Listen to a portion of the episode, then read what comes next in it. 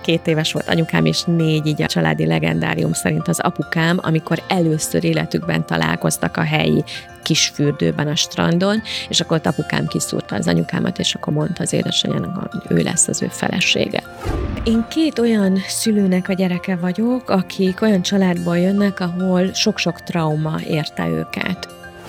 Sok kislány így, amikor így elképzeli magát nagyként, akkor általában mennyasszonyként képzeli el magát, én pedig ilyen feketébe és ilyen özvegyi fátyollal képzeltem el magam. Az UNICEF Magyarország bemutatja Így lettem. Beszélgetések nagy emberek kiskoráról. Mert a gyerekkor meghatározó és megismételhetetlen. A műsor házigazdája Mészáros Antónia. Köszöntöm Önöket, ez az UNICEF Magyarország új podcast sorozata, így lettem címmel. Azért ezt a címet választottuk, mert a téma, amit minden vendégünkkel körüljárunk, az a gyerekkor, mégpedig az, hogy mennyire meghatározó ez az időszak, a későbbi életünk, a személyiségünk kialakulása szempontjából, és hogy mennyire fontos figyelnünk arra, hogy milyen gyerekkort biztosítunk azoknak, akik most élik ezeket a meghatározó éveket a közvetlen környezetünkben, illetve körülöttünk az országunkban, a világunkban. Köszönöm, hogy velünk tartanak. Első vendégünk orvostót Noémi, akit nem csak azért választottunk, mert érdekes az ő személyes története is, hanem azért, mert pszichológusként, és kifejezetten ezzel a témával sokat foglalkozó pszichológusként abban is segíteni tud nekünk, hogy egy kicsit megteremtsük a kontextusát a következő tíz beszélgetésnek, hogy miért is fontos ezt a témát tudatosítani mindannyiunkban. Köszönöm szépen, hogy elvállaltad a beszélgetést, Noémi. Köszönöm a meghívást. Különösen ebben a kettős szerepben, hiszen te magad is egy ismert és sikeres ember vagy, akinek nagyon jó egy picit belelátni a gyerekkorába a személyes emlékeibe, de közben szerettem volna, hogy segíts nekem azt is elmondani a nézőinknek, hogy miért fontos egyáltalán, hogy erről beszéljünk. Ugye a gyerekkor, amikor így visszagondolunk, vagy amikor látunk egy kisgyereket, akkor a kis cukisága az első, ami úgy így szembeötlik, és azt gondoljuk, hogy olyan ártatlan, meg olyan, olyan igazából, mint hogyha csak a, ezek az édes dolgok kapcsolódnának a gyerekkorhoz, és ez egy olyan lezáródó, elmúló időszaka az életünknek, és akkor majd felnövünk, és, és aztán valami fajta ilyen felnőtt működés az úgy, úgy megteremtődik. Hát ez nem így van és ezért kell nagyon sokat beszélni a gyerekkorról, hogy minél több emberben tudatosodjon, hogy a gyerekkor az nem, nem múlik el nyomtalanul. Mindaz, ami ott velünk történik, az élethosszig elkísér minket. A gyerekkor az az időszak, ezt úgy tudnám a leginkább jellemezni, mint ami kinyitja a világot. Kinyitja a világot nekünk, a saját belső világunkat is, hiszen a gyerekkorban tanuljuk meg azt, hogy kik vagyunk mi hogy milyen embernek lát minket a környezet, hogyan reagál ránk, mi ebből rakjuk össze magunkat, és a gyerekkor nyitja ki a világot a kifelé is tehát a, a külvilágra is a gyerekkorban nyitódunk ki. És attól függően, hogy milyen élmények, benyomások érnek minket nagyon-nagyon korán az életünk elején, attól függően leszünk majd mi nagyon nyitottak és bátrak mondjuk, nagyon kezdeményezőek, hiszen azt gondoljuk, hogy a világ az egy alapvetően jó hely, ahol ugyan történhet rossz dolog, de valahogy mégiscsak van bennünk egy ilyen, egy ilyen törhetetlen hit, hogy jó helyen vagyunk ezen a golyóbison. Míg hogyha szerencsétlenül alakulnak a dolgaink, és, és mondjuk egy olyan családba születünk, olyan körülmények közé születünk, ahol, ahol nagyon kevés a, annak a, az élménye, hogy jól hangolódnak ránk, hogy, hogy érzékenyen fordulnak felénk, akkor bizony megéljük azt, hogy hát ez a világ, ez, hát ennek a világnak igazából nincs is szüksége ránk. Vagy éppen azt, hogy ebben a világban bizony farkas törvények uralkodnak, és nagyon keményen oda kell magunkat tenni, hogy ne tapossanak el minket. Szóval, hogy, hogy meghatározóak a, a legkorábbi élmények, emlékek, amikre lehet, hogy tudatosan nem emlékszünk, ám de a zsigereink ott hordozzák végig, életünk végéig. A legkorábbiak alatt érted ezt a bizonyos ezer napot, amit szoktak emlegetni, a vagy akár az első kor is meghatározó már. Tehát például az, hogy hogyan várnak minket, hogy nem véletlenül szoktuk azt a terápiákban a legelején, amikor ismerkedünk a pácienssel, ez egy elengedhetetlen kérdés, hogy milyen várandóságból született. Vágyott és várt gyerek volt-e? Ugye milyen szép vágy, hogy vágyból született? Abból a legyőzhetetlen késztetésből, hogy én ettől az embertől, aki az én párom, én mindenképpen szeretnék egy gyermeket, és várom a, az ő megszületését, vagy csak úgy becsúszott az a gyerek, úgy véletlenül, nem is akartam, győzködöm magam, hogy jó lesz ez így, és így hozzá kell szoknom a gondolathoz, vagy éppen nem is sikerül hozzászokni a gondolathoz mondjuk az anyának, akkor az alapjaiban meghatározza már a magzati fejlődést. Hiszen tudjuk, hogy az anyai stressz az soha nem csak az anyáé, mert hogy nincs anya és baba külön. Egy egységben gondolkodunk, hiszen egy egységben léteznek.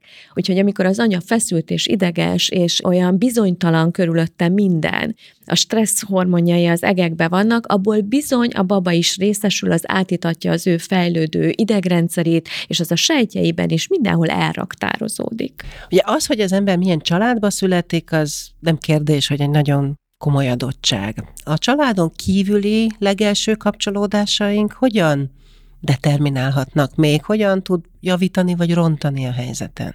Az első környezet, a nagyon szűk környezet után természetesen, amikor a gyerek elindul kifelé a világba, és az első olyan közösségbe kerül általában, ugye ez az óvoda szokott lenni, ahol a világgal találkozik, a, a, az idegenekkel találkozik, az is nagyon, nagyon meghatározó tud lenni, de ezt tudni kell, hogy ez már egy bizonyos alapra helyeződik rá.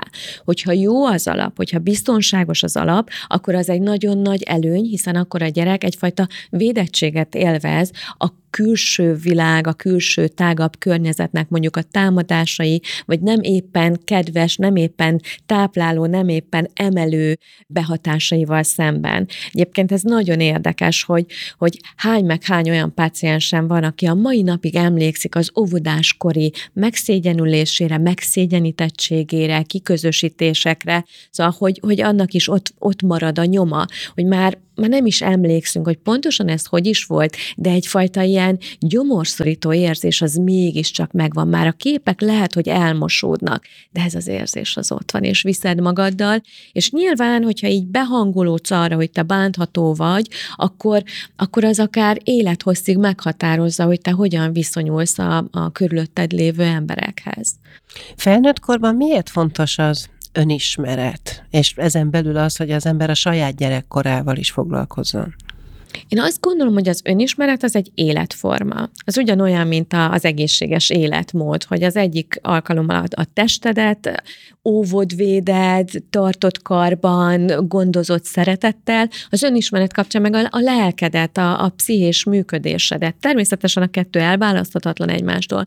És ez azért fontos, mert a mai világban, amikor olyan kevés a kapaszkodó, olyan kevés a válasz, és annyi a kérdés, elengedhetetlen, hogy legalább a saját belső működéseddel tisztában legyél. Hiszen akkor lesz arra lehetőséged, hogy a spontán, automatikus reakcióidat, amik nem biztos, hogy jó irányba terelnek téged, azokat egy picit úgy elkezd kordában tartani, vagy megérteni. Miért reagálok én olyan ingerülten? Miért reagálok olyan visszahúzódóan abban a bizonyos helyzetben?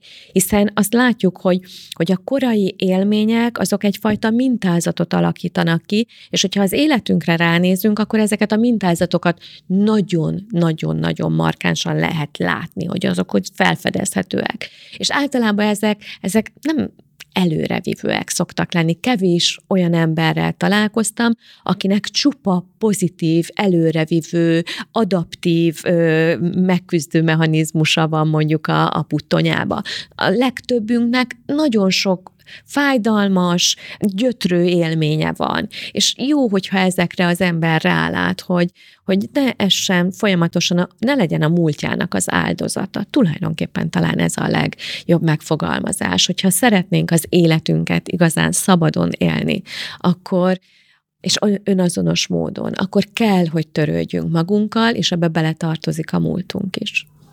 Te a munkád során folyamatosan más emberek múltjáról, gyerekkoráról gondolkodsz és beszélsz. Mi most azért hívtunk, hogy egy kicsit megfordíthassuk ezt az asztalt, és hogy magadat is megmutasd nekünk egy kicsit. Feltételezem, hogy azért te sokat gondolkoztál, azért nyilván saját magadon, a saját múltodon, életeden, családodon is. Megköszönöm, hogy ezt megosztod velünk. Kezdjük talán ott, hogy te hova, milyen közegbe érkeztél? Én két olyan szülőnek a gyereke vagyok, akik olyan családból jönnek, ahol sok-sok trauma érte őket. Ők mind a ketten egykék, anyukám is és apukám is egyké, egykeként nőtt fel, de nem azért, mint hogyha nekik ne lett volna testvérük, hanem meghaltak a testvérek és ezt a, ezt a vesztességet, és már a korábbi az ő, tehát a nagyszüleim szintjén is, vagy korábbi dédszülők szintjén is felelhető vesztességet, én azt gondolom, hogy, hogy hordozza a család, hordozta is, és, és hogy nekem ezzel, ezzel volt nagyon sok dolgom. Én ahogy nézegettem így mondjuk a, a saját önismereti utamon így a családfámat, akkor így egy idő után feltűnt, hogy így nálunk a, a, a szeretet kapcsolatok, azok így összefonódtak a vesztességgel. Tehát, hogy, hogy mindenféle szintjén a szeretet kapcsolatnak legyen az szülő-gyerek, legyen az párkapcsolati, vagy testvéri kapcsolat, mindenhol megjelent a vesztesség. Úgyhogy nálunk ilyen, én azt szoktam mondani, hogy mint hogyha a szeretet és a, halál közé egy egyenlőségjelet rajzolt volna a sors, és aztán nehezen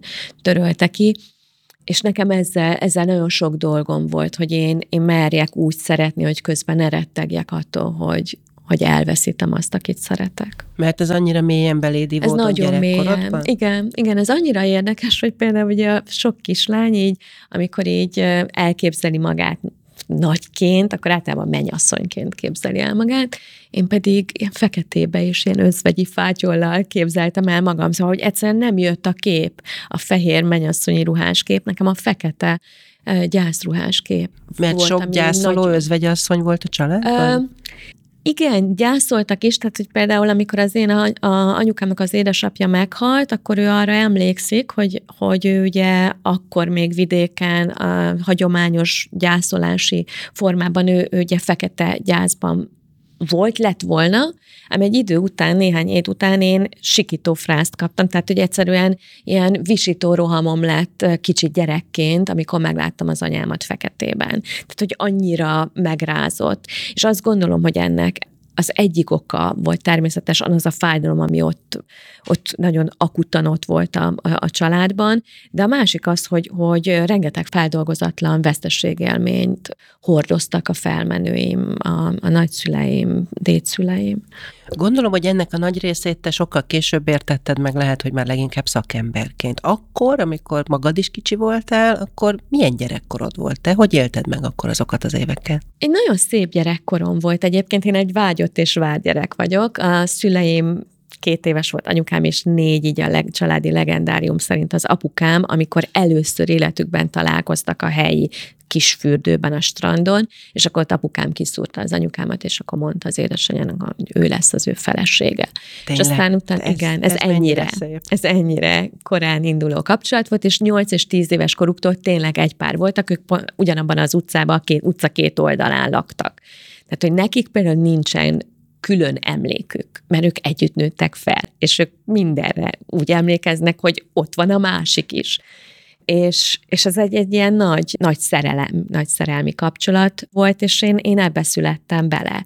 Persze aztán nyilván, tehát, hogy minden kapcsolatban vannak nehézségek, csiszolódási időszak, az élet hoz próbatételeket, de alapvetően azt kell, hogy mondjam, hogy a nehézségek mellett mindig megvolt az a lehetőség, ami most így utólag visszanézve talán a legfontosabb volt, hogy tudtunk beszélni.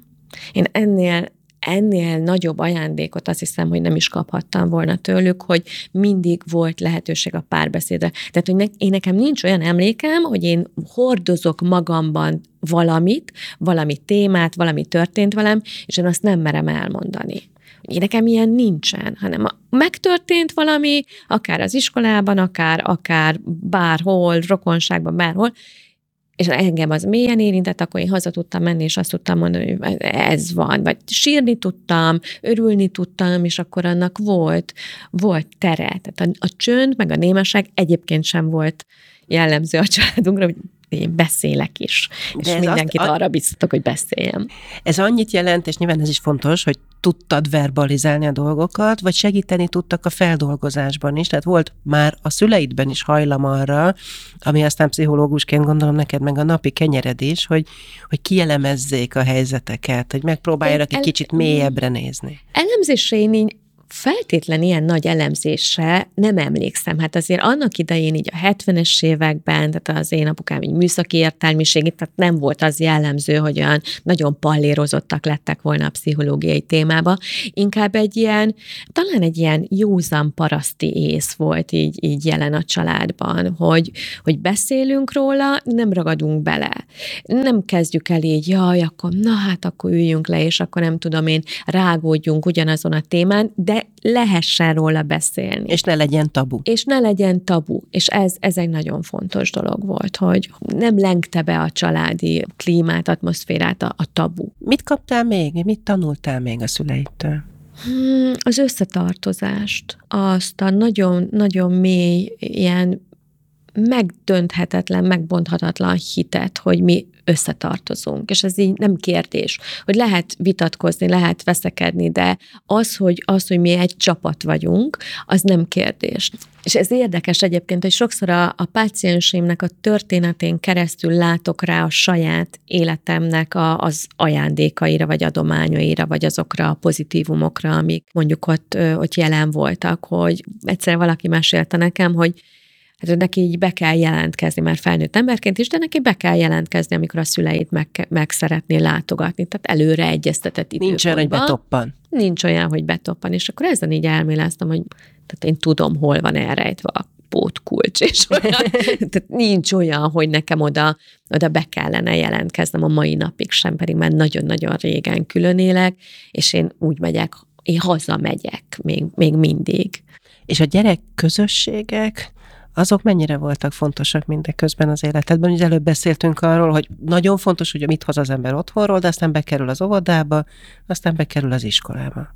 Hát azért a gyerekközösségben úgy, úgy volt, hogy kerestem a helyem, különösen amikor elköltöztünk tíz éves koromba Karcagról Szentendrére, azért ott a beilleszkedés az egy ilyen próbatétel volt. Egy ilyen védett, burokban nevelkedő időszak után hirtelen egyszer csak ott találod magad egy teljesen ismeretlen, ám de nekik már ilyen összeszokott közegbe, kicsit olyan kakuktojásként érzed magad, és azért a gyerekközösségek tudnak kegyetlenek lenni, és hát nyilván a legvédtelenebb, aki újonnan érkezett, és még nem ismeri a közösségnek a szabályait, a működését, nem tudja elhelyezni magát a hierarchiában, azért őrá vetülnek olyan indulatok, amik, amik mondjuk egyébként is lehet, hogy ott voltak a közösségben, és azt azért én megszenvedtem. Ez azt jelenti, hogy kifejezetten bántottak? Ez érdekes a, a memória, hogy én konkrét ilyen bántásra nem emlékszem a másik irányból. Az ér, saját érzéseimre emlékszem, hogy fáj a gyomrom, hogy nem akarok iskolába menni, hogy, hogy szorongok. És aztán ezt így akkor nagyon ügyesen így, így át tudtam fordítani, és azt tudtam mondani, hogy na jó, akkor most összeszedem magam, és, és megpróbálok az lenni, aki szerintem én vagyok, és nem az, akinek mondjuk látni szeretnének, és aztán végül is is sikerült beilleszkednem abba az osztályba is, és, és hát azt kell, hogy mondjam, hogy a végén már így egész, egészen elfogadtak engem, hát ma mindenféle ilyen pozícióim, ilyen az osztályban milyen pozíciókat töltöttem be, és az, az akkor már úgy, tehát hogy elmúlt. Szerintem ez, ez jó, hogyha az embernek van egy olyan élménye, hogy jön az életében egy nehézség, és akkor azzal képes megküzdeni. Ez az élmény is tud egy ilyen aranytartalék lenni, maga az élmény, hogy én ezt meg tudom csinálni. Ki tudott neked akkor ebben segíteni? Hát szintén a, a, a, a szüleim, erről tudtunk beszélni, hogy milyen az nekem, hogy mondjuk nem hívnak meg egy buliba, mit lehet ezzel kezdeni, mire vágynék, hogy tudom azt elérni. Erről azért tudtunk beszélgetni, erre már emlékszem. És akkor te ezt nem is hordoztad magadban, hanem hazamentél, és rögtön elmondtad, hogy most ez történt az igen, iskolában, most igen, engem úgy érzem, kiközösítenek. Igen, ez igen, egy rossz élmény. Igen, igen, igen, igen, igen. Ugye érdekes, hogy neked elég sok ilyen helyzet jutott a gyerekkorod során, nem? Hiszen többször is költöztetek, nyilván Karcagról Szentendrére is egy kihívás lehetett, Igen. és utána külföldre mentetek, ráadásul egy ugye, idegen nyelvterület Németországban, menekültáborban. Igen. Sőt, még előtte én kollégi, kollégiumban is voltam egy évig, Debrecenben, a Református Kollégium gimnáziumában, és az is egy ilyen um, sokáig megmaradt az, a, az az élmény is, hogy elszakítva a családtól, kollégiumban, tudom én, nagyon magányosan, legalábbis én így éltem meg, és aztán utána jött ez a 1987-ben az az élmény, hogy, hogy diszidáltunk, és igen, menekült táborban. Azért az egy, hát az egy kulturális sok volt, és minden tekintetben az egy, az egy érzelmi sok volt, hogy elszakadni az otthontól, azért akkor elmenni Magyarországról az azzal járt együtt azzal az lehetőséggel is, hogy soha többet nem tudunk hazajönni, vagy hosszú-hosszú évekig nem, hogy nem tudjuk nem látjuk majd viszont a, a nagyszüleimet. Az egy ilyen, ez egy nagyon szomorú, egy, egyrészt, másrészt rengeteg izgalommal teli időszak volt. Hogy hozta meg a család ezt a döntést? Arra emlékszel, hogy mennyire voltatok például gyerekként bevonva? De abszolút, sőt annyira, hogy én ugye én azt tudtam, hogy a szüleimnek van egy ilyen ö, vágya, hogy elmenni innen, hogy olyan nehezen élik meg azt a, a helyzetet, ami, ami itt jellemző volt így Magyarországra 70-es, 80-as években, azokat a frusztrációkat, hogy mennyi, hogy, hogy vágytak volna egy szabadabb életre. Én erről tudtam, erről beszéltünk. Hát emlékszem, hogy az óvodás, óvodából mentünk egyszer haza, és akkor én emlékszem, hogy fogom az apukám kezét, és akkor azt kérdezem tőle, hogy akkor most a Lenin bácsi jó vagy rossz? Mert hogy, hogy otthon valahogy így tudtam, hogy mi a vélemény, és közben volt az óvodában egy egészen más hozzáállás, viszonyulás, amivel úgy szembesültem, és azt így már gyerekként éreztem, hogy itt valami kettősség van, hogy mást mondanak, gondolnak otthon, és más gondol a hivatalos világ körülöttünk. És, és én ezt így mindig tudtam. Úgyhogy nem volt új meglepő dolog, amikor ők ezt így elmondták, mert hogy elmondták, sőt, mi több, csak így, hogy majd szeretnénk valamit mondani, és akkor én rögtön így rákérdeztem, hogy egy diszidálunk, és mondtam, honnan tudod? Ott volt a levegőbe, tehát én tudtam, és, és onnantól kezdve egy pár hónapig ez egy ilyen közös családi titok volt, mert hát erről persze, hogy nem lehetett beszélni, hogy egyébként mi azért adjuk majd el a házunkat, mert szeretnénk elmenni az országból. És akkor nem is volt benned ellenállás ezzel szemben? Nem. Hiszen ugye persze volt már benne rutinod, hogy kiszakadj egy közösségből, és előről kelljen kezdeni, de sok gyerek ezt ilyenkor nem úgy éli meg, mint amit, mint amit ő szeretne. Nem, én egy ilyen nagyon nagy izgalommal és várakozással tekintettem e, erre, hogy fú, ez milyen ilyen, mert hogy izgalmas is volt, hogy csöndbe kellett lenni, titkolózni kellett, de közben a családot ez így összekovácsolta. Szóval, hogy én én nem, én abszolút pozitív élményként emlékszem erre, sőt arra a három évre is, amit mi kint töltöttünk, minden nehézségnek az ellenére. Az egy olyan uh, kohéziós uh, időszaka volt a családnak, amiből szerintem a mai napig. Tehát ugye az ott, ott akkor átformált rajtunk, ami, aminek a pozitív hozadéka a mai napig érződik. Sok nehézség volt? Hát azért volt.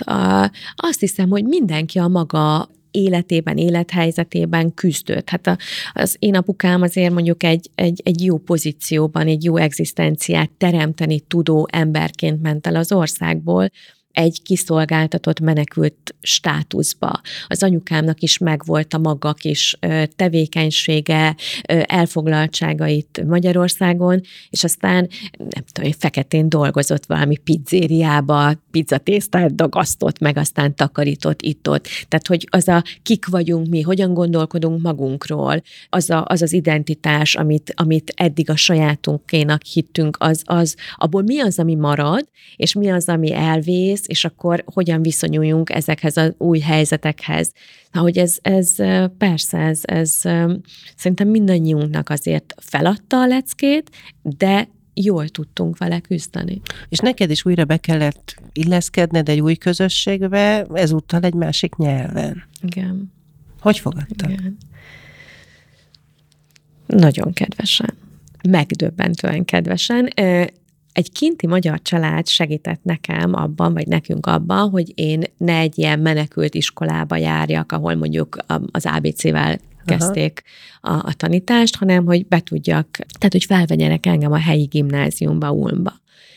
Hát persze rettenetesen izgultam, és én az, nem tudom, én a teljesítménykényszeres gyerekként, hogy már pedig ugye itt ügyesnek és okosnak, és nem, azonnal teljesítőnek kell lenni, azért ez is egy élmény volt, hogy, hogy én nem tudtam azonnal, hiszen nem ismertem a nyelvet, de nagyon-nagyon támogató volt a közeg, megdöbbentően támogató. Tehát volt egyszer, hogy például az igazgató engem felhívatott az ő a szobájába, és szóltak, hogy menjek az igazgatóhoz, és hát én ugye a szocialista oktatási rendszerből hozott reflexeimmel én így megijedtem, hogy úristen, akkor majd biztos ki fognak rúgni, hát ez miért hívatna az igazgató? Abból csak valami letolás lehet, ha az embert hivatják. Az biztos. És akkor közben így odajött, és kedvesen kezet fogott, és mondta, hogy üljek le, és hogy megkérdezte, hogy hogy érzem magam, és hogy miben tudnának segíteni nekem, mert mert hát nyilván ez nem egyszerű, hogy a nyelv ismerete nélkül így megpróbálni így lépést tartani és beilleszkedni. Úgyhogy ezek, ezek is olyan, olyan tapasztalatok, amik, amik azért azt mutatták meg, hogy, hogy lehetünk emberségesek, hogy, hogy attól, hogy azt gondoljuk, hogy ez egy hatalmi pozíció, mondjuk egy iskolaigazgató gondolhatja, hogy ez egy hatalmi pozíció, az nem azt jelenti, hogy akkor én fentről lefelé csak valami negatívumot közvetítek, hanem fent vagyok, és felemellek téged ide, ahol én vagyok. Tehát a hatalom ezt is tudja jelenteni. És ez, ez jó, nagyon jó lecke volt. És akkor hány éves voltál, amikor elmentetek Németországba?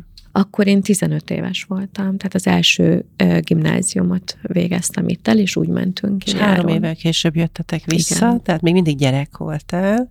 Hm, már azért azt gondoltam, hogy nem. azt gondoltam, felnőttem. Tehát De nem 18. még el 18, és gondolom, amikor elmentetek, akkor azzal mentetek el, hogy ez egy életre szóló döntés. Igen. Aztán igen. mégis visszajöttetek. Ezt Igen. akkor hogy élted meg?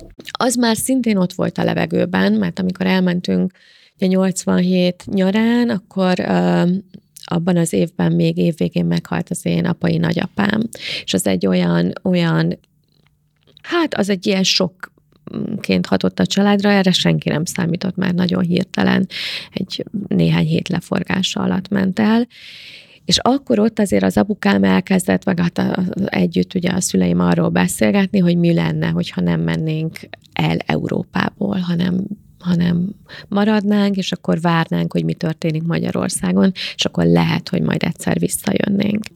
És ez nem ért váratlanul, mert ugye akkor már egyre inkább lehetett azt érezni, hogy valami készül, valami változás jön Magyarországon.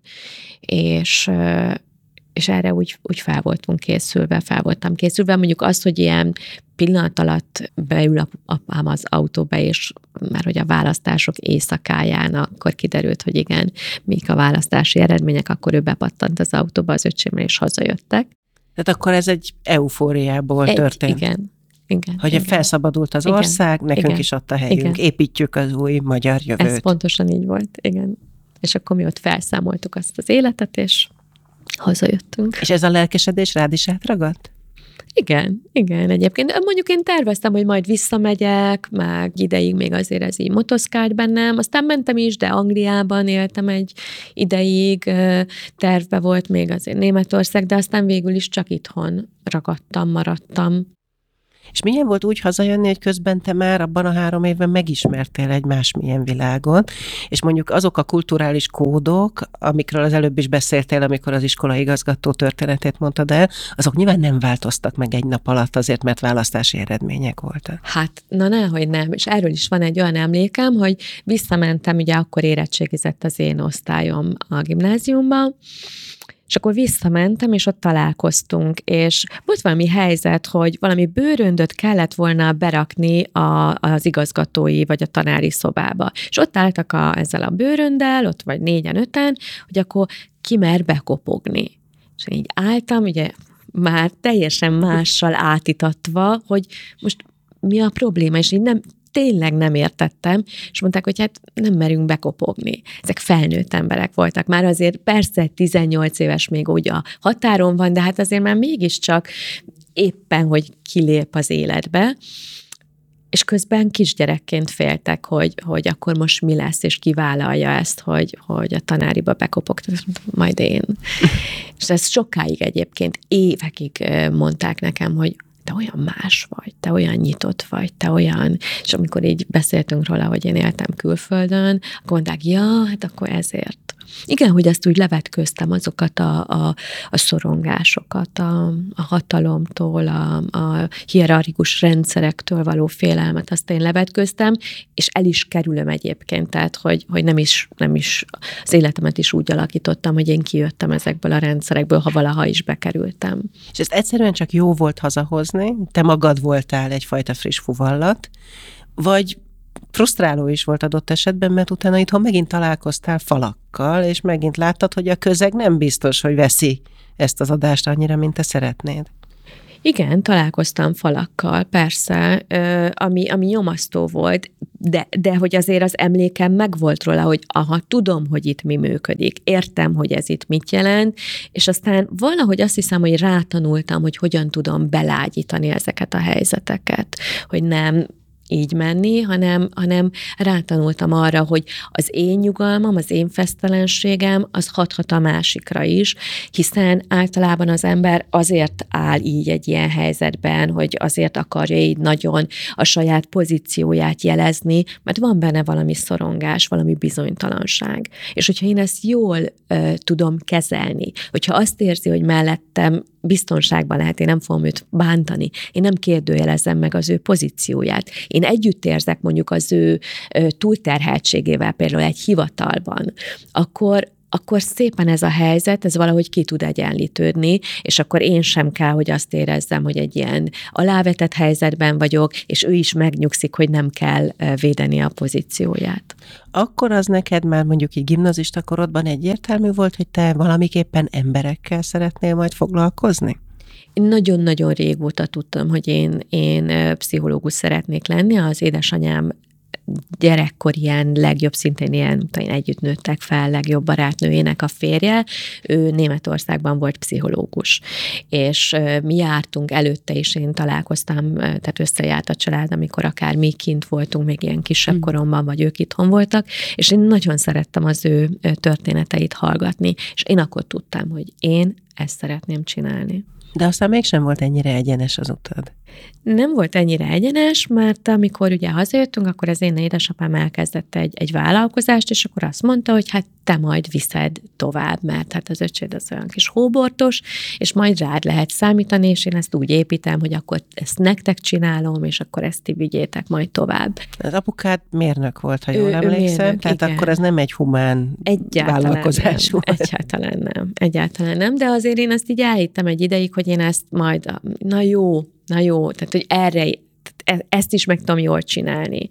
Úgyhogy én végül is el is végeztem egy ilyen business school képzést, az akkor még egy ilyen magánegyetem volt Magyarországon, a Bölcsész Egyesület Miskolcon, még akkor nem dölt el, hogy majd akreditálják, vagy sem, és én azt elvégeztem, persze tanultam ezt a mikro, meg makroökonómiát, tehát teljesen ez a tényleg, szamának az ABC-t, amikor magyarázzák körülbelül, én, én is úgy ültem ott, de azért ott volt bennem, hogy, hogy megpróbálok nem tudom, én, teljesíteni, kihozom magamból a maximumot, meg megfelelek az elvárásoknak. Ez nagyon erős lehetett benne ez, mindig, ez, hogy megfelelni, ez, és leginkább a szüleidnek, vagy leginkább az apukádnak konkrétan? Az ap, ah, ah, igen, apának. Anyánál volt ez az elfogadó lágy szeretet, apánál azért annak, hát de azért volt benne ez az elvárás így kimondva is, igen, igen, igen, hogy, hogy azért a, a lányom. Szóval egy picit úgy fiúként kezelt engem, hogy, hogy elsőszülött.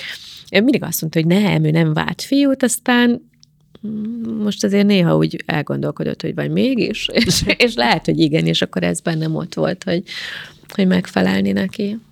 Igen, és aztán az már, a, az már egy ilyen nagyon önazonos döntés volt, amikor én ott mertem hagyni azt a nagyon jó pozíciót egy, egy multinál, ahol aztán, ahol én dolgoztam, és azt tudtam mondani, hogy én most levedlem a kis kosztümöt, meg a projektmenedzseri pozíciót, meg titulust, meg leteszem a céges autónak a kulcsát, meg a céges telefont, és így felhúzom a farmát, meg a hátizsákot, és megyek, és leszek egyetemista 30 évesen. De szerintem a legjobb döntés volt. Mitől értél meg addigra erre a döntésre? Azért én ezt nem szeretném misztifikálni, hogy így megértem, vagy sem. Én annyira utáltam azt, amit csinálok. E, egyrészt, amikor ilyen Excel táblákat kellett szerkeszteni, hát nem tudom, én így ültem a gép előtt, és ha ezt húsz év múlva is ezt kell csinálnom, én nem tudom, kifutok a világból. Én nem akarom ezt az életet konkrétan.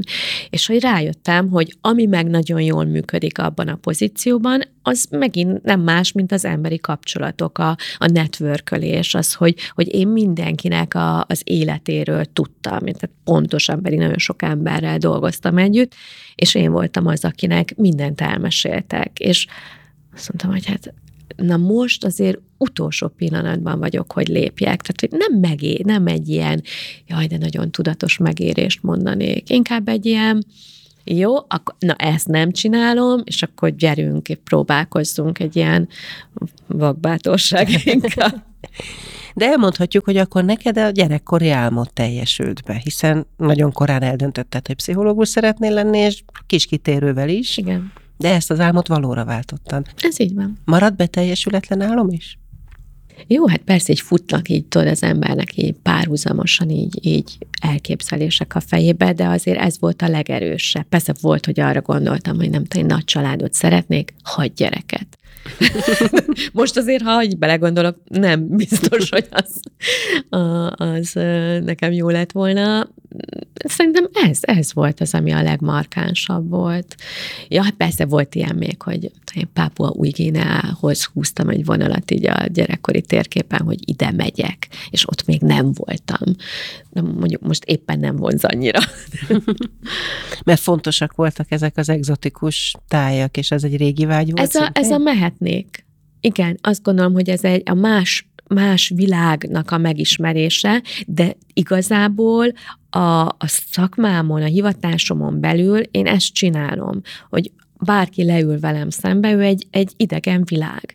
És, és én úgy is kezdem el az ismerkedést, hogy, hogy mint amikor elmész egy, egy új városba, és, és én ott vagy Párizsban, és nincs nálad térkép, és fel kell fedezned, és akkor így benézel egy sikátorba, egy utcára, benézel egy kis boltba, és úgy elkezded megismerni, belakni, és én egy picit valahogy így vagyok a, a terápiákban is, hogy én úgy, úgy bekukucskálok, mi van ott, mutasd, ebből mer, merre lehet tovább menni, mit őrzölte ott a legrejtettebb zugaidban, gyere, hozd ide, beszéljünk róla. Szóval, hogy szerintem ezt csinálom. Hát rájött, hogy nem kell a pápuák közé nem menni kell, ahhoz.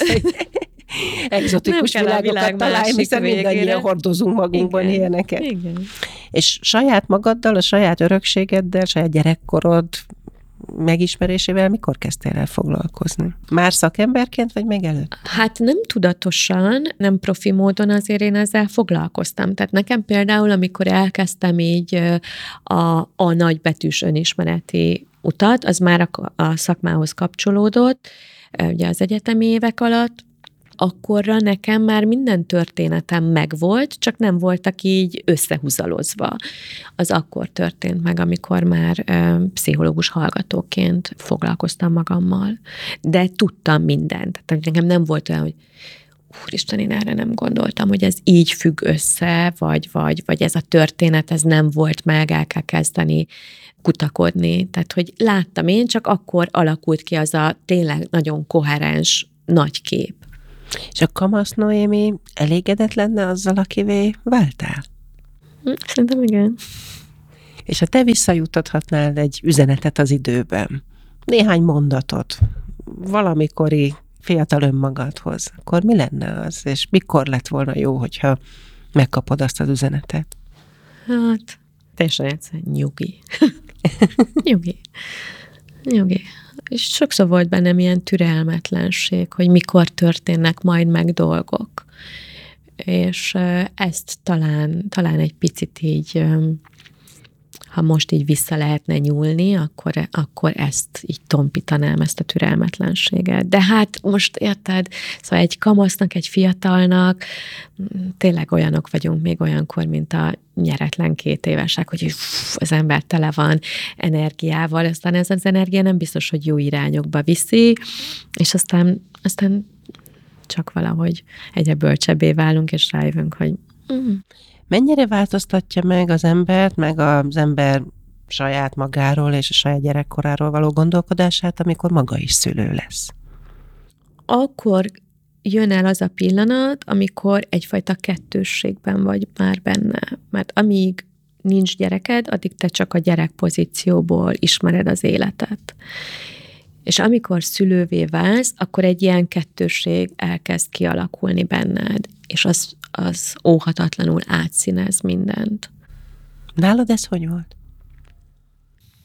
Én nagyon-nagyon vágytam már arra, hogy, hogy megszülessen a, az én lányom, és sokáig uh, hiába próbálkoztunk, és egy ilyen nagy, nem is tudom, egy ilyen uh, egyszer eufória és egy ilyen félelem volt, hogy akkor most, most ja Istenem, mi történik majd, meg ne történjen semmi rossz, és így rávilágított arra, hogy, hogy például ezeket a, a szorongásokat, ugye elkezdtem újraélni ezeket a transgenerációs szorongásokat, hogy milyen az, hogy attól félni, hogy elvész a gyerek, hogy, hogy, hogy nem tudok felhőtlenül örülni.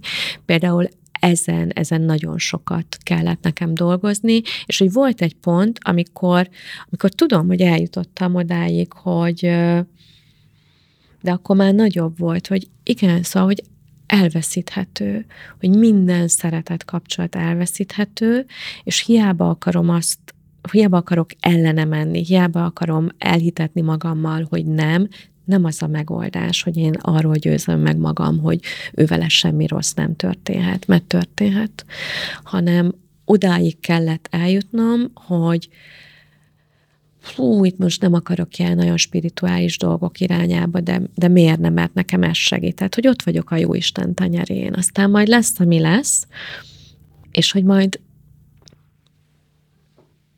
hát, hogyha megtörténik, majd kibírom amikor transgenerációs dolgokról beszélsz, akkor arról beszélsz, amit mm. aki téged ismer, az jól tud már, hogy nem csak a saját gyerekkorunkkal van dolgunk, hanem a családunk múltjával is dolgunk van, hogy az is meghatároz minket, hogy milyen traumákat éltek meg a szüleink, nagyszüleink, akár régebben a felmenőink, ezt hordozzuk magunkban, és amikor nem találjuk a saját életünkben a választ például egy-egy elakadásra, akkor nagyon gyakran ezek, ezekben az átörökítődő traumákban találjuk meg.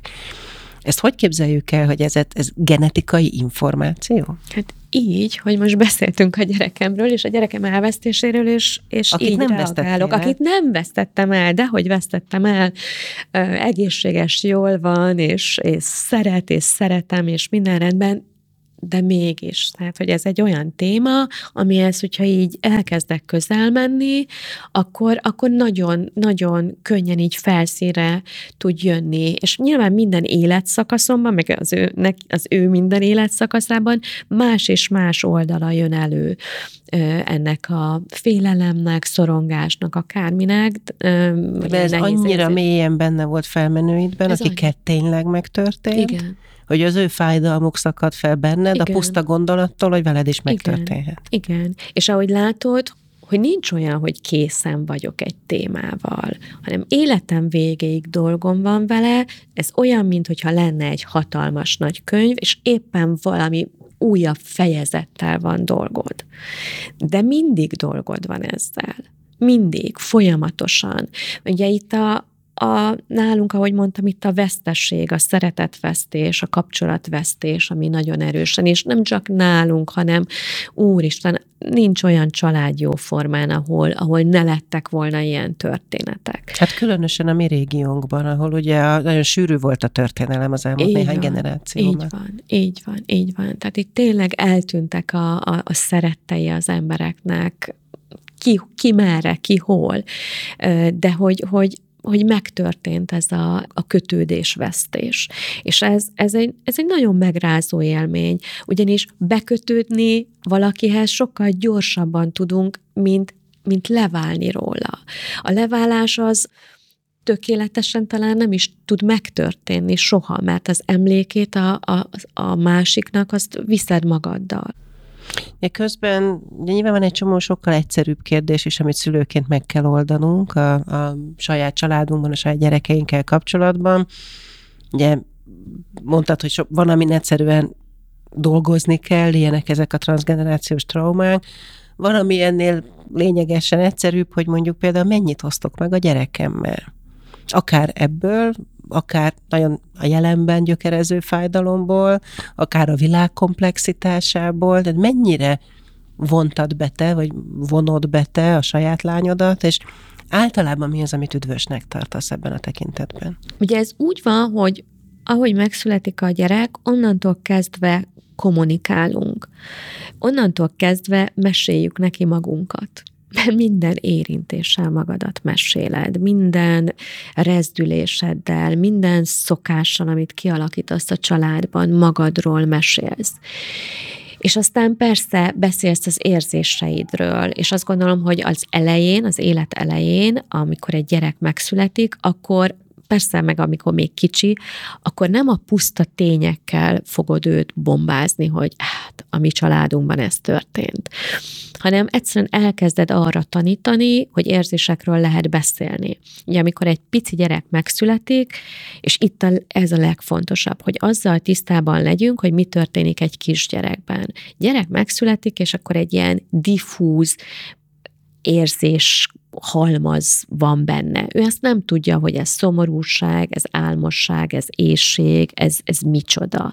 Csak azt tudja, hogy valami olyan nem jó, zavaró. Általában ugye azért a nem jó szokott erősebb lenni. Azt gondoljuk, hogy a gyerekeknek nem sok ilyen fájó, kellemetlen érzésük van, de nagyon sok, hiszen kiszolgáltatottak, tehetetlenek, és nem is tudják, hogy mi zajlik bennük. És a szülő az, aki ebben elkezd rendet tenni. És ez nagyon fontos, hogy mert ott kezdődik el az érzelmi nevelése a gyereknek a, a nulla napos korától, hogy, hogy hogyan teszel rendet a gyerekednek az érzéseiben, és ahhoz, hogy te jól tudj rendet tenni, ahhoz neked a saját érzéseiddel rendben kell lenni, mert ha, és képesnek kell lenned arra, hogy szabályozza a saját érzelmi világodat. Mert ha nem, akkor egy gyereket frusztrációja, sírása, fogfájása olyan mértékű stresszt alakít, vagy okoz benned, hogy nem tudsz már megnyugtató lenni. Miközben ez lenne a legfontosabb feladatunk az, a gyerekeink életének az elején, hogy tudjuk jól csillapítani az ő feszültségeiket.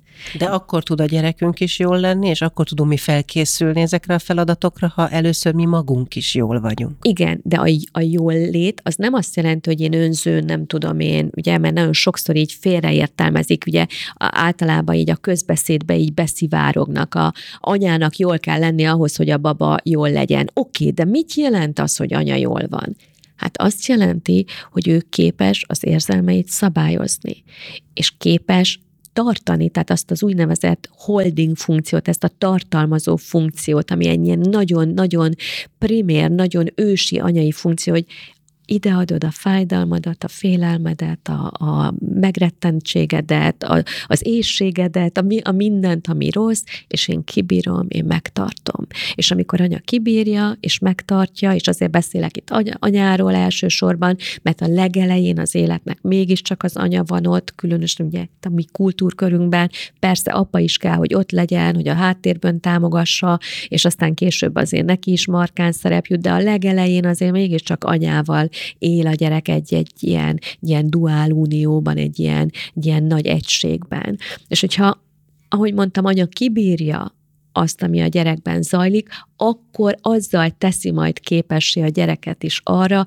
hogy ő is kibírja majd a saját feszültségeit, hogy ne csak úgy elsodorja és martaléka legyen.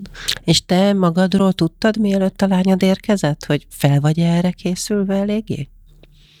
Hát nézd, az ember mindig egy, én azt gondolom, hogy, hogy van egy ilyen, ilyen húra optimista elképzelése magával kapcsolatosan. Persze azt hittem, meg nagyon készültem, meg tudtam, hogy mennyire fontos például a vestibuláris ingerlés, hogy az ők is fülébe, ott nem tudom én, az kis egyensúlyszervek, azok ingerelve legyenek, és akkor én ültem sokat hintaszékben, meg egyebek, meg hallgattam Mozartot, meg, meg beszéltem hozzá, tehát próbáltam így készülni, igen, és aztán, amikor sírt, volt, hogy én is tehetetlen voltam, és, és azt éreztem, hogy, hogy ez most így kifog rajtam. És ugye ez az, amiről most beszélsz, amire semmilyen hatással nincs az, vagy nem sokkal, hogy mennyi Mozartot hallgatsz, és hányszor ültél be a hintaszékbe, erre hogy tud felkészülni egy anya? Egy leendő anya? Hát ma már például, mert én, én azt később tanultam meg a különböző ilyen relaxációs technikákat, azt így szerintem azt kötelező lenne már így óvodától, hogy, hogy megtanuljuk. Hogy ahogy a, a testünk a testünkről gondoskodunk, ugyanúgy a lelkünkről is kell gondoskodni. És ehhez elengedhetetlen, hogy például ezeket a ma már sokak számára ismert autogén tréning, relaxáció, meditáció, hogy ezeket így beépítsük a mindennapi rutinunkba. Hogy ahogy megmosom a fogam, ugyanúgy fontos legyen, hogy, hogy én egy picit úgy elcsendesedem minden nap, hogy összeszedem a gondolataimat, mert egyébként úgy élünk, meg olyan tempóban, a mai világ is ezt erősíti, hogy, hogy kifelé vagyunk állandóan a csápjainkkal, és időnként vissza kell ezeket a csápokat szedni, és azt mondani, hogy igen, hatalmas világba itt élek, mindenkire figyelem, nem kell, rengeteg feladatom van, még hány e-mail, de most leválasztom magam a világról, és befelé a saját belső világom felé figyelek, és visszarakom magam az egyensúlyi állapotba. És ezt minden nap megteszem, mert akkor tudok én jó lenni bármilyen szerepembe. Anyaként, terapeutaként, párként, barátként, szomszédként, az utcán közlekedő emberként. Én értem, amit mondasz, és tényleg ez fantasztikus lenne, hogyha mindenkinek lenne erre lehetősége, hogy ezt a fajta érzelmi szabályozást megtanulja, még mielőtt azt a felelősséget magára veszi, hogy gyereke lesz. És fantasztikus, hogy erről egyre többet beszélünk egyébként. Még mindig sokszor tabu az, hogy az ember dolgozzon magán, pláne, hogy szakemberrel tegye, de egyre kevésbé az. Viszont azt is látnunk kell, hogy a szüleink generációja, az ő szülei generációja, meg így korábban, nem, hogy annyira nem foglalkozott ezekkel a kérdésekkel, mint mi ma, hanem sehogyan sem. Aztán, ahogy mondani szokták, mi is felnőttünk valahogy, más generációk is felnőttek valahogy, Szóval nagyon más a világ közben. Persze, de hogy nem menthetjük fel magunkat. Tehát, hogy attól, hogy, hogy ők ezt csinálták, azt csinálták, az nem mentség, mert ma már hozzáférhető szinte minden, tehát hogy, hogy használjuk jól akkor azokat az eszközöket, amik a rendelkezésünkre állnak, és nem tudom én, ne csak a közösségi médiának az értéktelen híreit olvasgassuk, hanem találjuk meg, hogy, hogy mik azok a technikák, amik egyébként hozzáférhetőek az interneten, és akkor azt mondom, hogy igen, itt élek, és megállok egy pillanatra az életembe, és ránézek az életemre. Hogy élek? Az mennyire van harmóniában azzal, ahogy én egyébként szeretnék élni, ahogy szerettem volna. Tehát tessék, minden felnőttnek megvan arra a lehetősége, hogy azt mondja, hogy most visszamegyek a gyerekkori önmagamhoz. A gyerek nagyon kritikus. Pontosan tudja a gyerekkorában, hogy ezt nem akarom. Na, olyan nem akarok lenni. Menjünk vissza a gyerekkori önmagunkhoz, és kérdezzük meg, hogy mi, mit is nem akartál, és most milyen vagy. És akkor tudni fogjuk majd, hogy, hogy hol kell változtatni az életünkben. Te azt mondtad az előbb, gyakorlatilag ugyanerre a kérdésemre, hogy szerinted a te gyerekkori önmagad elégedett lenne azzal, aki ma vagy. Ez nem mindig volt így? Tehát voltak pontok, amikor feltetted magadnak ezt a kérdést, és aztán csiszoltál magadon, hogy megfelelj? Csak most nem az apádnak, meg nem a felnőtteknek, hanem már a gyerek Noéminek. Hmm. Én, ah, igen, egy jó, hát tudod, próbálok így visszaemlékezni, hogy hogy is volt, mert én olyan régóta csiszolgatom magam, hogy igen, hogy ez egy fontos pillanat volt, amikor azt mondtam, hogy én már nem, nem másnak szeretnék megfelelni, és erre például emlékszem, amikor igazából felnőttem. Tehát, és ez nem 18 évesen volt, ez akkor volt, amikor a szüleimmel is már egy ilyen partneri viszony lett. Tehát amikor például már nem tartottam attól, picit sem, hogyha bármit mondok, akkor mert hogy elfogadás mindig volt, de azért nyilván volt bennük egy ilyen, hogy biztos. És akkor volt egy pillanat, amikor azt tudtam mondani, hogy tudom, hogy ez neked nem tetszik. Én ezt elfogadom, tudom is, de most arra kérlek, hogy támogass. És semmit ne csináljál, csak támogassál. Aztán, hogyha majd nem sikerül, elbukom, akkor majd most csak így tartsál meg. Hogy úgy igazán partnerivé vált a viszony. Mert még egy ilyen, amiben, ahogy mondtam, egy ilyen nagyon szerető közegben is azért nyilván a korai, meg transgenerációs sérülésekből kinövő ilyen, ilyen megfelelési kényszerek, elvárások. Egyáltalán tudod azt, hogy, hogy mit jelent az a gyerek, aki életben marad. Az már rengeteg ilyen láthatatlan elvárás vesz téged körül. Hiszen amikor egy családban rendre megtörténik a gyerekvesztés, akkor aki megszületik és megmarad, azt így figyeljük is, hogy akkor jól van, és akkor a gyerek félreértelmezheti azt a figyelmet, és gondolhatja, hogy tőle valami teljesítményt várnak el. Tehát, hogy erre is érdemes odafigyelnünk, hogy a gyerek azért nem feltétlenül a tényleges ingerekre reagál, hanem azt ő valahogy lefordítja magába. Nagyon érdekes lehet, amikor a pszichológus válik anyává vagy szülővé, mert hogy akkor egy csomó minden gondolom olyan magas szinten tudatosodik, ahogy az átlag szülőben nem. Nem biztos, hogy ettől könnyebb, vagy jobban lehet csinálni, de felteszem, gondolkozó rajta sokat, hogy te milyen anya szeretnél lenni. Sikerül? Mm-hmm. Hát ezt majd a lányom elmondja a pszichológusának.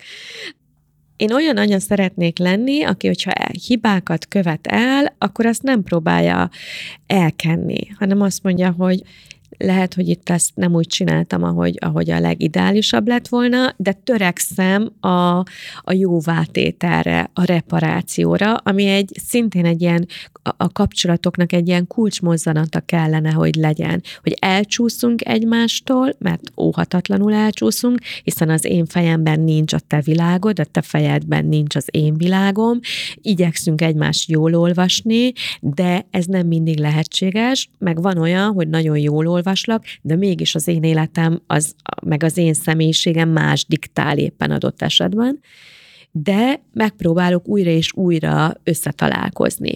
És azt gondolom, hogy ez sikerül, ez a, ez a reparáció. Illetve az, hogy, és ezt így remélem, hogyha így megkérdeznék a, a lányomtól, akkor azt mondaná, hogy hogy hát azért az anyámnak el lehet mindent mondani, mert ott tere van bárminek, és hogy, hogy bízik bennem. Nyilván komoly kihívás anyának lenni, erről én is tudnék hosszan beszélgetni, de vajon mi a legnagyobb kihívás ma a gyerekeknek? Mert ők egy más világban nőnek föl, mint amiben mi annak idején.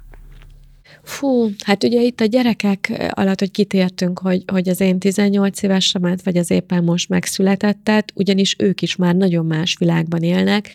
Azt hiszem, hogy soha nem volt ilyen gyors generációváltás, mint amiket most látunk, hogy akár tényleg öt év különbség is egészen más fajta világot jelent, más világban éltek a, a gyerekek, vagy élnek a gyerekek nem könnyű most nekik. Ezt, ezt jó, hogyha látjuk szülőként, és jó, hogyha elfogadóan viszonyulunk az ő nehézségeikhez.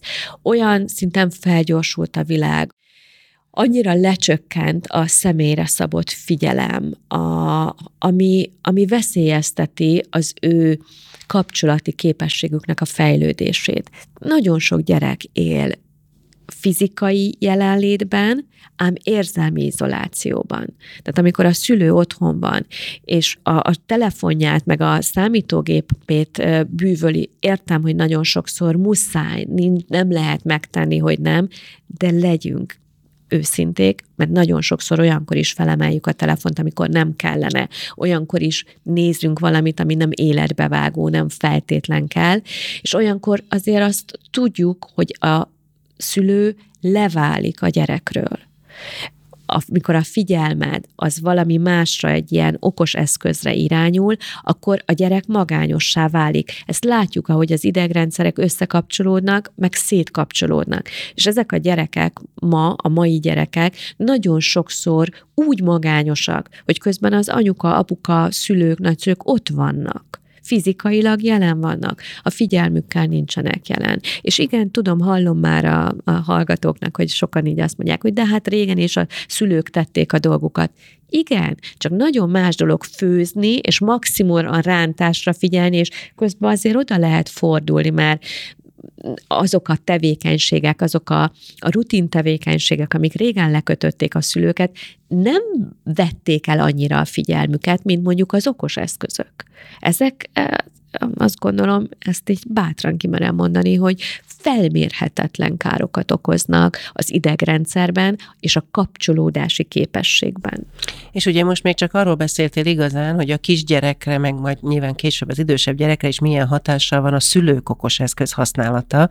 És, és ez egy a sajátjuk, igen. igen. Óriási kérdéskör, hogy a saját okos eszköz használata. Ebbe bele sem mennék ebbe bele sem mennék. Szerintem elképesztően kártékony, és én nem osztom azokat, határozottan nem osztom azokat a véleményeket, hogy ugyan már hát a tévéhez is hozzászoktunk, teljesen más uh, ingert jelent a televízió, mint az okos eszköz, teljesen más. Tehát azért az nem véletlen, hogy ezeknek a, a kifejlesztésében nagyon komoly neurológus, pszichológus szakembereket vontak be, és a kérdés az az volt, hogyan lehet ezt az eszközt a leginkább addiktívvá tenni. Nem, és nem hát, az, hogy hogyan lehet felelősen, hanem hogyan lehet minél többet eladni belőle. Így van, így van. Hogyan lehet mi, növelni azt az időt, amit ezzel az eszközzel töltesz. És hát ott az érintés, hát a legprimérebb történet, a, az érintés, az érintve levés. Hát a bőr az, a, az egy hatalmas érzékszerv, a legnagyobb kiterjedésű érzékszervünk, és azzal fogod. Tehát, hogy kialakul egy olyan hihetetlen, mély, arhaikus kapcsolat ehhez a valami valamihez, ehhez a technikai eszközhöz, ami aztán szinte lehetetlenné teszi, hogy, hogy igazán jelen legyél a húsvér kapcsolatokban. Hogyan lehet szülőként ezt jól csinálni? hatalmas erővel, bátorsággal, hogy szembe megyünk a, az éppen aktuális trenddel, hogy tudjuk azt, hogy lehet, hogy ez a világ, lehet, hogy ez a nagy átlag, de, de én mégsem adom oda a gyerekemnek. Ezt Aki a... utálni fog érte. Aki, aki utána... Lehet, hogy azt mondja, hogy kiközösítik érte, mert mindenkinek van, neki Figyelj, nincs. csecsemőknek odaadjuk, odaadják, nagyon sokszor azért ezt lát, látjuk, tehát látom. Igen. Mondjuk lehet, hogy ez az, ami nem kérdés, erre minden szakember azt mondaná, hogy csecsemőnek hogy ne. Igen, csak ugye a csecsemő milyen? Hát azt is látom, amikor küldenek, az én ismerőseim átküldenek nekem felvételeket. És a csecsemő így a kamerát nézi, és nem a az anyával, nem az apával, nem a szülővel, a felnőttel, az érett idegrendszerű személlyel tart ő egy nagyon intenzív szemkontaktust, és azt tudjuk, hogy a szem, azt mondjuk ugye a szem a lélek tükre. Hát ez mit jelent, hogy amikor egymás szemébe nézünk, akkor az idegrendszerünk kapcsolódik össze. A te agyhullámod hat az én agyhullámomra. Hogyha én egy csecsemő vagyok, te pedig egy felnőtt érett ember, és nézel engem, akkor az nem csak annyi, hogy jaj, de édes cukika, hanem az azt jelenti, hogy az én éretlen kis idegrendszerem oda kapcsolódik, és szépen valahogy olyan érési folyamatokat indít meg ez a kapcsolat, amit sehogy máshogy nem lehet aztán pótolni, hogyha ott az élet elején ez kimarad. Ja, azért nagyon ijesztő, ahova eljutottunk, mert hogy ebben a sorozatban, és most itt veled is, arról beszélgetünk mindenkivel majd, hogy a meghatározó kapcsolatok, élmények a gyerekkorunkból hogyan formálták azt, akivé lettünk, hogy mi az, amit a szüleink jól és rosszul csináltak, mi az, amit mi másképpen vagy hasonlóan szeretnénk, hogy hogyan formáljuk a gyerekeinket. És mégis kiukadtunk oda, hogy akinek most születnek a gyerekei, meg most kicsik, annak sokkal kevesebb felületére van hatása a gyerek gyerekkoránból. Hiszen attól függően, hogy mikor kap kütyüt a kezébe nyilván, de legkésőbb kamaszkorában már nem reális, hogy ne kapjon kütyüt a kezében. Persze, ez így van. Az életnek egy hihetetlenül nagy területén nem a szülő tudja befolyásolni, milyen hatások érik a gyereket, lehet, hogy nem is látja. Hiszen nem arról van szó, hogy fizikailag tudom, hogy elment valakihez, és most ott van annak a társaságában, elment egy ilyen típusú programra vagy élményre, meg egy amolyan közösségbe, meg most a nagybácsival van, meg most a családdal, meg most vasárnapi ebéd, hanem van egy készülék, amin keresztül jöhet a jó is, a rossz is, nem fogom látni igazából szülőként, hogy éppen mi. Ez így van, ez így van, hogy lerövidült az az időszak, amikor, amikor csak mi hatunk a gyerekre, de legalább azt az időszakot, ami rendelkezésünkre áll, azt használjuk jól, hogy a, legalább az elején, azokban az első hónapokban, években adjuk magunkat annak a gyereknek. És hogy, hogy tudjuk azt, hogy ez, ez annyira fontos. Nem az a fontos, hogy általában, amikor kisgyerekes szülőket kérdezgetnek, hogy na, átalussza már az éjszakát? Majd át fogja aludni, hogy na, eszik már, nem tudom én, szilárdat, majd fog. Az a fontos, hogy a kötődése az biztonságossá váljon. Ahhoz pedig az kell, hogy magunkat adjuk a gyereknek érzékenyen odafordulva. És ezt, ezt meg tudjuk, tehát, hogy legalább őrizzük azt, ami őrizhető. És aztán utána, hogyha itt a gyerek jól jól indul, akkor majd, majd talán, talán nagyobb eséllyel fog megküzdeni a, a világ kihívásaival, támadásaival szemben. Ugye ezt a te könyvedből is lehet tudni, hogy mennyire fontos ez a biztonságosan kötődő, meg nem biztonságosan kötődő személyiség, és hogy ez valóban a múltban, a gyerekkorban, a saját Igen. tapasztalatokban rejlik, és hogy mennyivel nehezebb dolga van szülőként annak, aki nem tanult meg kisgyerekkorában biztonságosan kötődni. Ez világos. Akinek jó gyerekkora volt, abból automatikusan jó szülő is lesz? Nagyobb az esélyre, igen, ezt mutatják a kutatások, hogy, és általában az anya kötődési mintázata az érhető majd tetten a gyerek kötődési mintázatában. Egyszerűen azért, mert a kötődés az, az nem csak annyit jelent, hogy bízom a másikban, bízom magamban, bízom a világban, hanem egyszerűen egyfajta ilyen odafordulási, ráhangolódási képességet, érzelmi önszabályozási képességet is jelent. Mindazt hordozod, amikor biztonságosan kötődsz, ami ahhoz kell, hogy a másik az lehetőleg optimálisabban tudjon fejlődni a te szerető ölelésedben, és itt most akkor nem csak a fizikai ölelésre gondolok, hanem a mentális ölelésre is. És aki pedig tudja magáról, hogy lehet, hogy itt vannak saját hozott, öröklött problémái, az a legtöbb, amit tehet a gyerekéért, hogy dolgozik ezen, dolgozik magán, még mielőtt oda eljut. Ezt jól értem?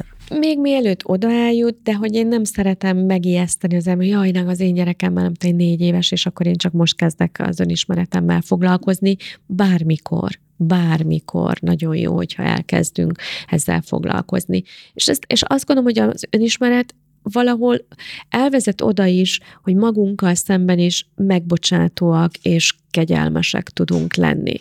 Tehát, hogy, hogy nem azt látjuk, úristen, elrontottam, és akkor most szórom a hamut a fejemre, és mit okoztam a gyerekemnek, és ezen kesergek, hanem azt mondom, igen, volt, amikor nem tudtam azt, amit ma tudok de hogy folyamatosan azon dolgozom, hogy holnap több legyek, mint ami ma vagyok. És ez, ez oké, okay, és lehet azt a kapcsolatot később is reparálni. Mert ez is egy fontos lecke lehet egy gyerek számára, hogy én, mint szülő tudok változni. Nagyon köszönöm, hogy segítettél nekünk, hogy elinduljunk ezen az úton. A következő kilenc adásban pedig más-más ismert és valamiért ma érdekes emberrel utazunk vissza az időben, a saját gyerekkorába, a saját emlékeibe, és így fogjuk körbejárni újra és újra ugyanezt a témát, hogy hogyan leszünk azzá, akik ma vagyunk, hogy mennyire meghatározóak a gyerekkori élményeink, hogy hogyan gondoskodjunk a ma gyerekeiről, a sajátunkról, meg általában a körülöttünk élő gyerekekről. Köszönöm, hogy velünk tartanak. Köszönjük, hogy velünk tartottál! Minden vendégünknek feltettünk egy extra kérdést arról, hogyan látja a mai gyerekek a felnövő generáció jövőjét, világát. Ha kíváncsi vagy a válaszra, iratkozz fel a weboldalunkon. És ha a beszélgetésünk kapcsán esetleg elgondolkoztál a saját gyerekkorod meghatározó szereplőin, mondj köszönetet annak a személynek, aki rád volt nagy hatással. Egy virtuális UNICEF képeslap segítségével. unicef.hu per így lettem. A következő rész tartalmából. Én nagyon szeretek élni, tehát nekem alapvetően van egy nagyon durva ilyen halálfélelmem is pont amiatt, mert hogy félek, hogy ennek így vége lesz. Visszahúztak, ha éppen el akartam szállni, mindig kaptam valakitől egy pofont, hogy, hogy akkor térjek észhez, nem ez a jó irány, másik úton kell mennem. Anyukám az eleve nagyon elfogult szerintem velem kapcsolatban, bár az érdekes, hogy régen elfogultabb volt. Mostanában azért illetkritikával engem. Hát ez a szőkehaj, ez nem tudom, kisfiam.